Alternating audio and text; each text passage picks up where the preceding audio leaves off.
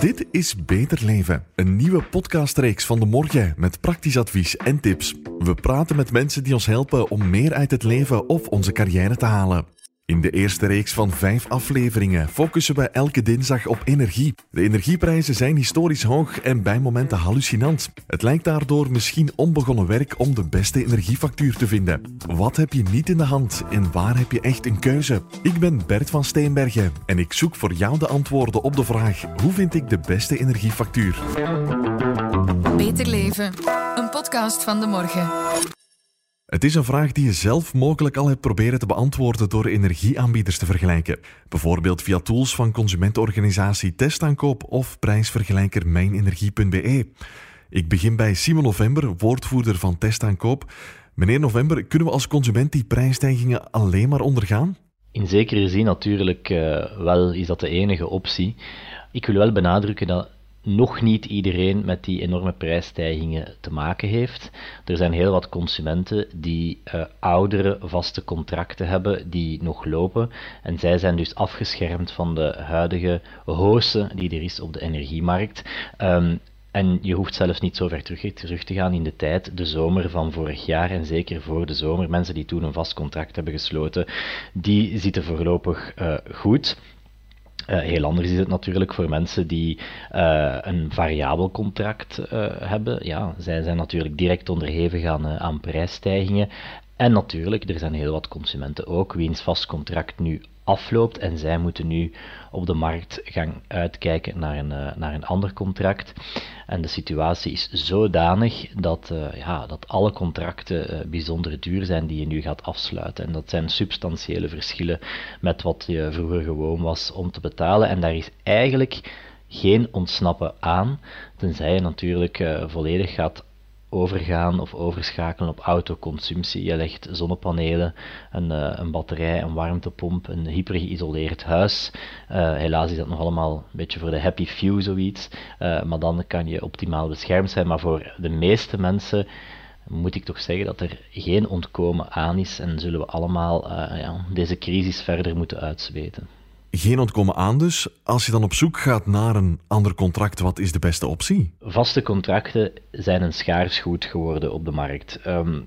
Ik spreek echt nog van een handvol die je gaat kunnen vinden. Lampiris heeft er nog een vast contract, heb ik gezien. Bij Engie zit de vaste formule heel goed verstopt en ik heb al gehoord dat je zelf moet telefonisch contact opnemen met de leverancier om te zeggen dat je per se nog een vast contract wilt, dat ze het dus niet meer echt naar voren schuiven of echt zomaar gaan aanbieden. Zo erg is het eigenlijk al.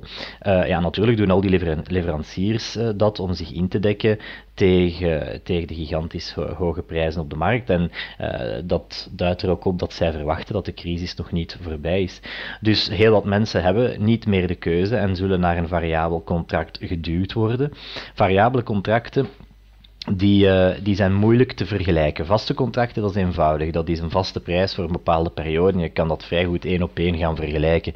Maar variabele contracten, ja, dat is moeilijker en we vergelijken daar vaak appels met citroenen. Hè. Sommige variabele contracten die worden geïndexeerd op kwartaalbasis en andere op maandbasis. En beide soorten contracten ga je in de vergelijkers ook door elkaar gaan terugvinden. Ik ga een voorbeeld geven. Als ik bijvoorbeeld in december van 2021... een nieuw variabel contract sloot, dan zie ik in de vergelijker contracten staan die op maandbasis zijn geïndexeerd. En dat is dan de prijs van de maand voordien, dus november 2021. Mm-hmm. En in diezelfde vergelijker gaan variabele contracten staan met een prijs die op kwartaalbasis is geïndexeerd. En dat is dan de prijs van het vorige kwartaal. Dus opnieuw, ik ga in december vorig jaar 2021 kijken. Het vorige kwartaal, dat is dan juli, augustus en september, toen de prijzen er nog substantieel lager waren. Dus die contracten die gaan de indruk geven veel goedkoper te zijn, maar dat zijn ze eigenlijk niet. Dus je kan pas variabele contracten optimaal gaan vergelijken als je de indexatieparameters in rekening brengt en zo bepaalt welke contracten helemaal vergelijkbaar zijn. Dus dat is een moeilijke oefening en we zijn ons daarvan bewust dat dat voor de consument absoluut niet makkelijk is. Wij dringen aan bij de regulator om dat te standaardiseren en om de leveranciers te laten meegeven wat de geschatte jaarlijkse kost is.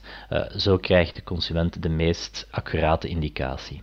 Dat is een opvallend detail dat u hier vermeldt, vind ik, die verschillende indexatie van variabele contracten. Om daar rekening mee te houden en je daar niet door te laten vangen bij het vergelijken van die variabele contracten. Maar hoe weet ik nu wat ik moet kiezen? Christophe De Pape, expert bij mijnenergie.be. Wanneer kies ik voor een vast of een variabel contract? Dat is een stukje ook een persoonlijke voorkeur. Mensen die zekerheid willen, die kunnen zeggen, oké, ik neem een vast contract. Dan klik ik het eigenlijk vast, mijn tarief. En kan het toch al niet erger worden dan wat het nu is.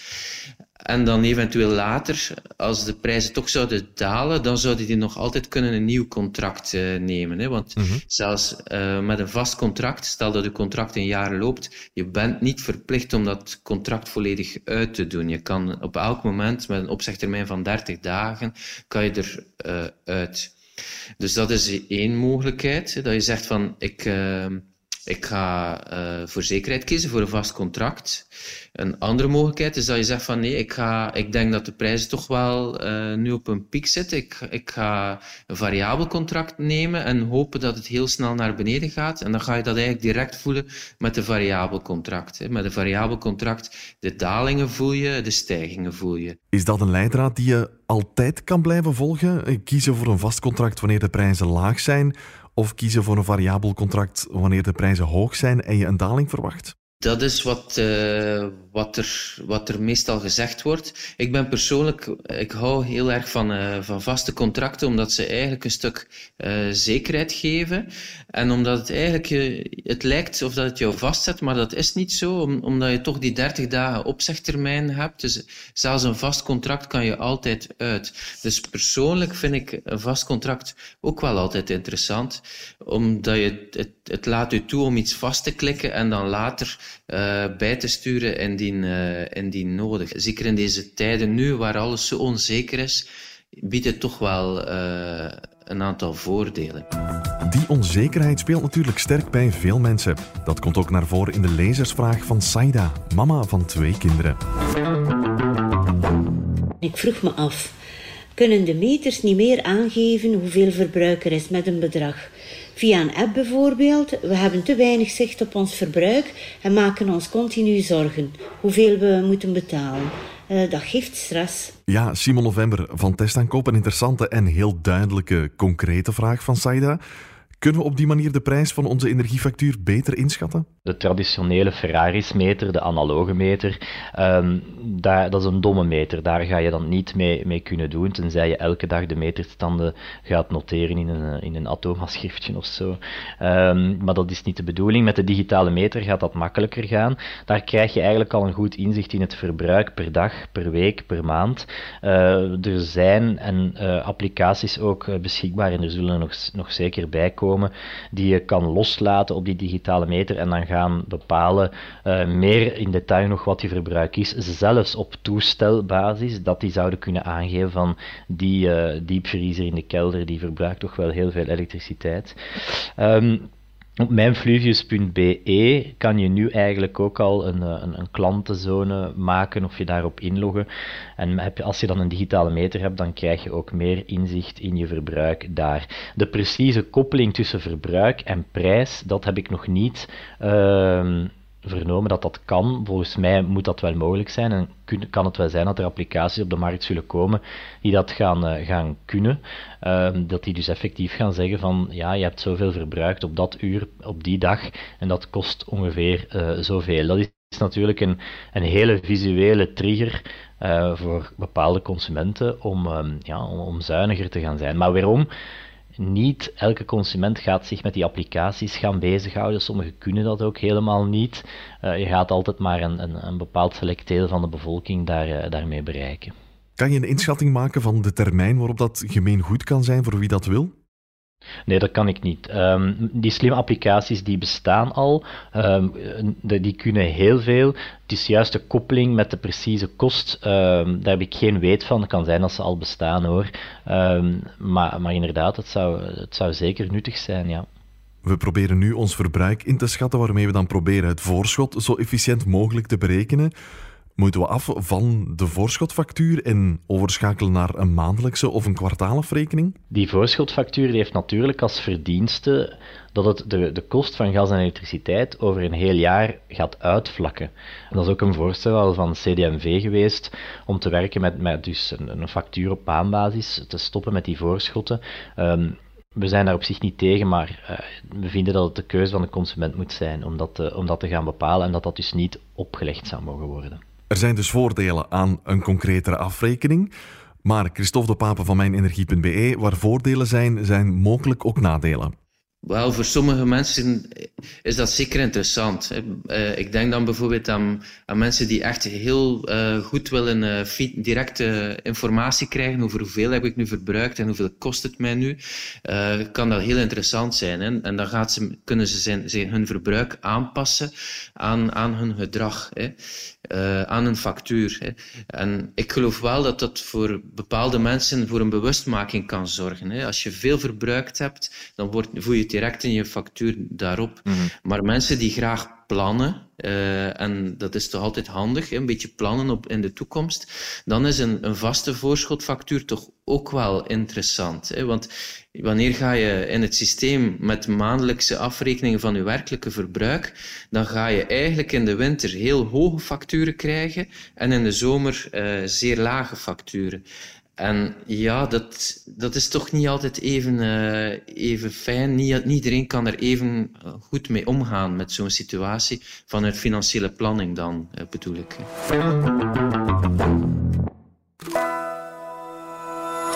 Meneer November, hoeveel nut heeft het in deze periode om je verbruik en dus je voorschot zo realistisch mogelijk te berekenen wanneer dat voorschot verhoogd wordt? We hebben eigenlijk sinds de zomer gezegd dat consumenten er goed aan doen om toch een verhoging van het maandelijkse voorschot te aanvaarden. Het is belangrijk om te zeggen dat leveranciers die verhoging niet kunnen opdringen. Ze konden dat eigenlijk niet via het consumentenakkoord energie dat enige jaren geleden is gesloten, maar zo'n consumentenakkoord was eigenlijk een soort gentleman's agreement, was niet juridisch bindend. De regering heeft eind vorig jaar gezegd dat ze die bepaling wel wettelijk afdwingbaar zouden maken, dus ze kunnen geen voorschotverhoging opdringen aan de consument, maar je moet wel een verhoging aanvaarden, want de eindafrekening die komt altijd en die zal dan ook moeten betaald worden.